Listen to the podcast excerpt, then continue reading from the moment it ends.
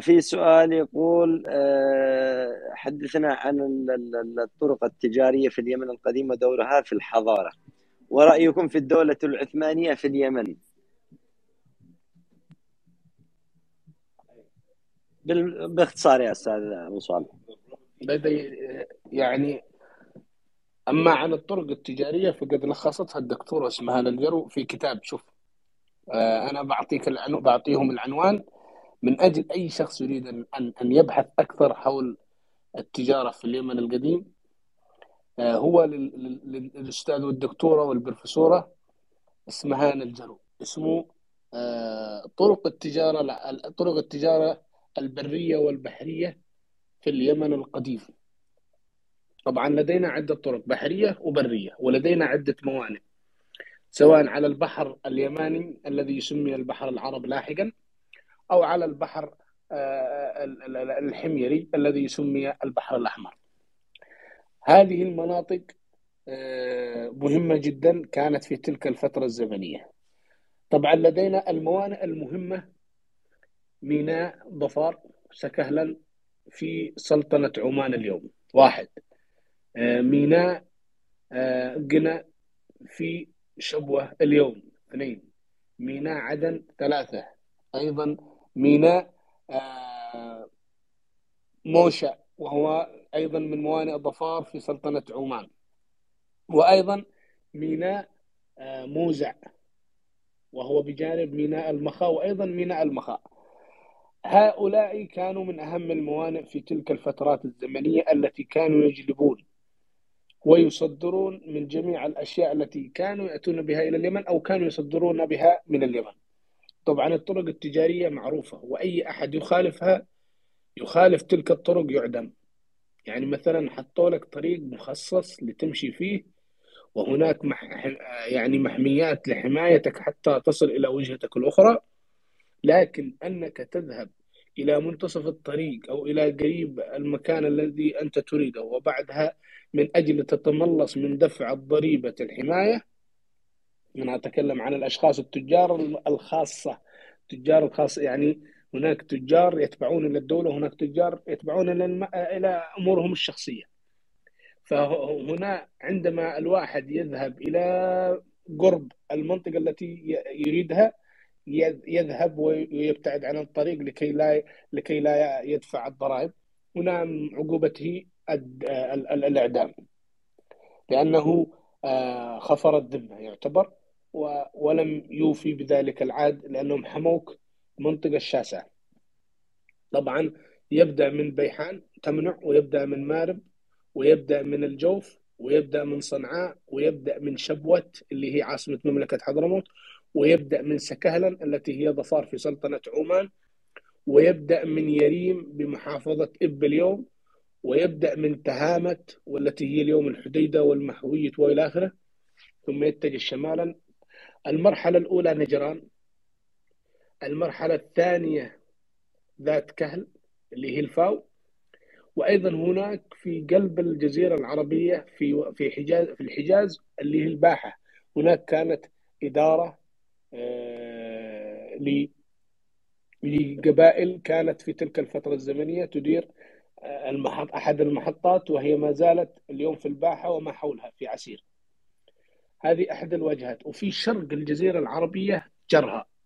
وكانت جرها هذه من أغنى يعني استفادت كثير من ذلك التجار من ذلك الطريق التجاري. ومن أسسوها هم الملوك السبعين وإلى آخره من أجل حماية آه، الطرق التجارية. ثم يتجه شمالا هناك دادان. ثم تلتها الاحيان ثم تلوها تلتها الأنباط. وهناك في قلب الجزيرة العربية شمالا أيضا دومة الجندل وهناك شرقا في العراق الحيرة وهناك غربا اللي هي غسان وهذه أنشئت فيما بعد لأنها كانت كمحميات قبلية كانوا يحمون الطرق التجارية ثم أصبحت في فترة ما إمارات ثم أصبحت ممالك آه، عندما ضعفت الدولة المركزية في مارب والى آخره انسلخت وأصبحت ممالك يعني خاصة بها. وأيضا من الموانئ التي كانوا يعني يحتكرون ميناء غزة هذا ميناء غزة كان ميناء وذكره في ذكر في في في نكش صباح النشقي أنه أحد الموانئ الذي كانوا يستعمله اليمنيين لنقل البضائع إلى أوروبا وإلى مناطق أخرى. هذه المناطق كانوا يستفيدون منها حتى يقولون الباحثين وهذا في كتاب هذا يقول لولا خروج التجارة من الجزيرة العربية وبالتحديد ال- ال- ال- التسطير والاستيراد من من أبحار الجنوب الجزيرة العربية لفقرت سوريا يذكرها بهذا اللفظ. ولما غني الفينيقيون لأنهم كانوا ينتظرون تلك التجارة القادمة من جنوب الجزيرة العربية لكي يستفيدون منها وأيضا الفينيقيين كانوا يعملون في إبحار تلك ال- ال- التجارة إلى مناطق شتى في صوت. إلى مناطق شتى. واستمروا التحكم في الطرق التجارية إلى القرن الثاني قبل الميلاد. واستخدموا الجمل للتجارة منذ ما قبل الألف الثالث قبل الميلاد. وهذه ذكرتها الدكتور اسمهان الجرو في نفس هذا الكتاب لأنه لخص جميع الأشياء التي تتكلم عن التجارة. ولو كانوا لو كان وزير التجارة اليوم أو الدولة اليوم في اليمن تقرأ التاريخ لعرفت أن الموقع الاستراتيجي التي فيه اليمن موقع لحالة يعتبر موقع لحالة لا ثروة ثروة وطنية. الموقع الموقع الذي فيه اليمن ثروة وطنية. هذا غير لأن اليمنيين كانوا كانوا يستخدمون الموقع ثروة. والشعب ثروة والمنتجات الزراعية ثروة. يعني هم ما يفرطون في أي شيء يعني يتركوه كذا يعني اعتباطا أسدا لا يستفيدون من كل شيء في في في وطنهم. من الموقع من الإنسان من من الحيوان حتى أعزكم الله. من آه، من الأشجار من الأحجار من المعادن. وكل شيء يستفيدون منه. اليوم موقعنا استراتيجي مهم. حتى أنه يذكرون هؤلاء البحر فكانت لديهم جزيرة شوف. وكانت لديهم جزيرة في البحر. كانت هذه مقر شوف هم لليمنيين يفهموا ذحين. وكانت هذه الجزيرة التي في البحر كانت هي المقر الذي يفصل ما بين شرق إفريقيا آه، وغرب بلاد الهند والصين. وكانت ال- ال- ال- ال- ال- ال- اللبن يعني المنطقة التي ي- يأتي إليها هؤلاء الأقوام أو هؤلاء الأقوام للاستراحة ثم التوجه إلى المرحلة الثانية. وكانت من أهم المواقع التي كانوا يعتمدون عليها ممالك جنوب الجزيرة العربية التي هي اليوم جزيرة سقطرى في موقع استراتيجي يقول ما بين المحيط يعني تطل على المحيط الهندي وتطل على مناطق مهمة للغاية. وهذا مذكور في هذا البحث. ولكن ال- اللي عندنا مش فاهمين اللعبة. مش فاهمين إن لدينا موقع استراتيجي زي ما يقول محل على بابين على شارع عام.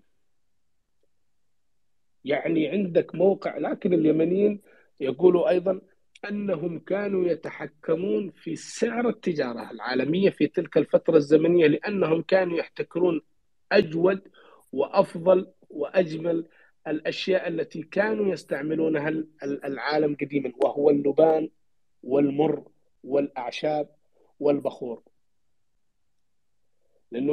ال- العالم كله يستخدمها للمعابد. العالم كله يستخدم البخور واللبان و- للمعابد. وأيضا أعزكم الله لأنه بعض المناطق لا والعقيق. يوجد أي- أيوه وبعض المناطق أعزكم الله لا يوجد فيها يعني نقول حمامات. فيتم تبخرة الموقع بهذه البخور عشان الرائحة. فكانوا يأخذون كميات كبيرة. والسعر ال- الكاسة الواحدة اللبان بقيمة 55 برميل نفط من سعرها الثابت اليوم. وسيطروا على القرن الأفريقي. ليس آه، اعتباطا وإنما لكي يحتكروا تجارة البخور واللبان والمر لأن تلك المناطق تنتج شجرة اللبان والمر وأيضا تصنع البخور.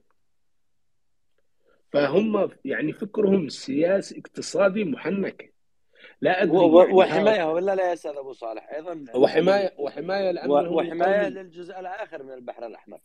نعم وحماية لامنهم القومي لأنه لأنه عندما يقول لك ان أن الأمن القومي عندما خرج صباح النشقي ليذهب إلى العراق أو إلى الشام أو إلى يون أو أو خرج اعتباطا لا خرج ليحمي الأمن القومي التجاري في تلك الفترة الزمنية لأنه امزح مع اليمنيين فيما شئت. وهذا معروف لدى الباحثين امزح معهم فيما شئت. حاول إنك تستفزهم لكن أن تقترب إلى شريان حياتهم الطريق التجاري بينسفوك نسف وهذا ما حصل في عهد صباح النشقي عندما وصل إلى قلب العراق.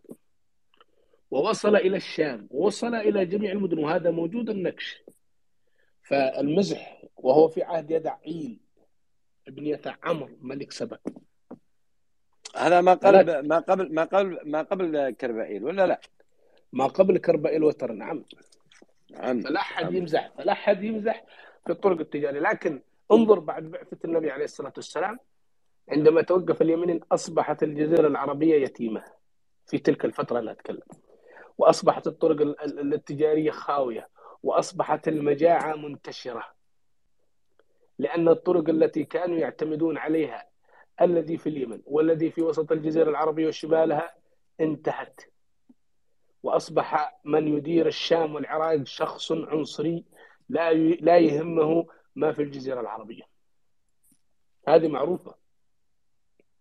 واللي ال- ال- ال- الطرق التجارية كانت يستفيد منها أبناء وسط الجزيرة العربية وشمالها لأنه كانوا كانت تلك القوافل تستريح في تلك المناطق وكانوا يدفعون لأبناء تلك المناطق ويشترون معهم ويتبضعون ولا يمكن لأي قبيلة وهذه المفترض إن الواحد يعرفها لا يمكن لأي قبيلة في الجزيرة العربية أن تمر من ذلك الطرق التجاري بدون أذن الملك الذي كان ينظم تلك الطرق التجارية، يعني مش مش إنك تمشي لا يجب أن تأخذ طلب من أجل حمايتك.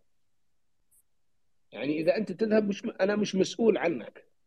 امشي لكن إذا أردت أن الدولة تحميك فامشي في الطريق المعروف الذي هو تم رسمه من قبل الدولة، أما إنك تذهب يعني تتاجر لوحدك فتفضل حتى أنهم لا يستقبلونك في في الشام وكان العباس بن عبد المطلب يدخل باسم كنده إلى الشام. لأنه إذا قال باسم قريش لن يستقبلوه طلابا. كانوا يدخلون باسم كنده وهذا ما ما, ما, ما هو مذكور. تحياتي.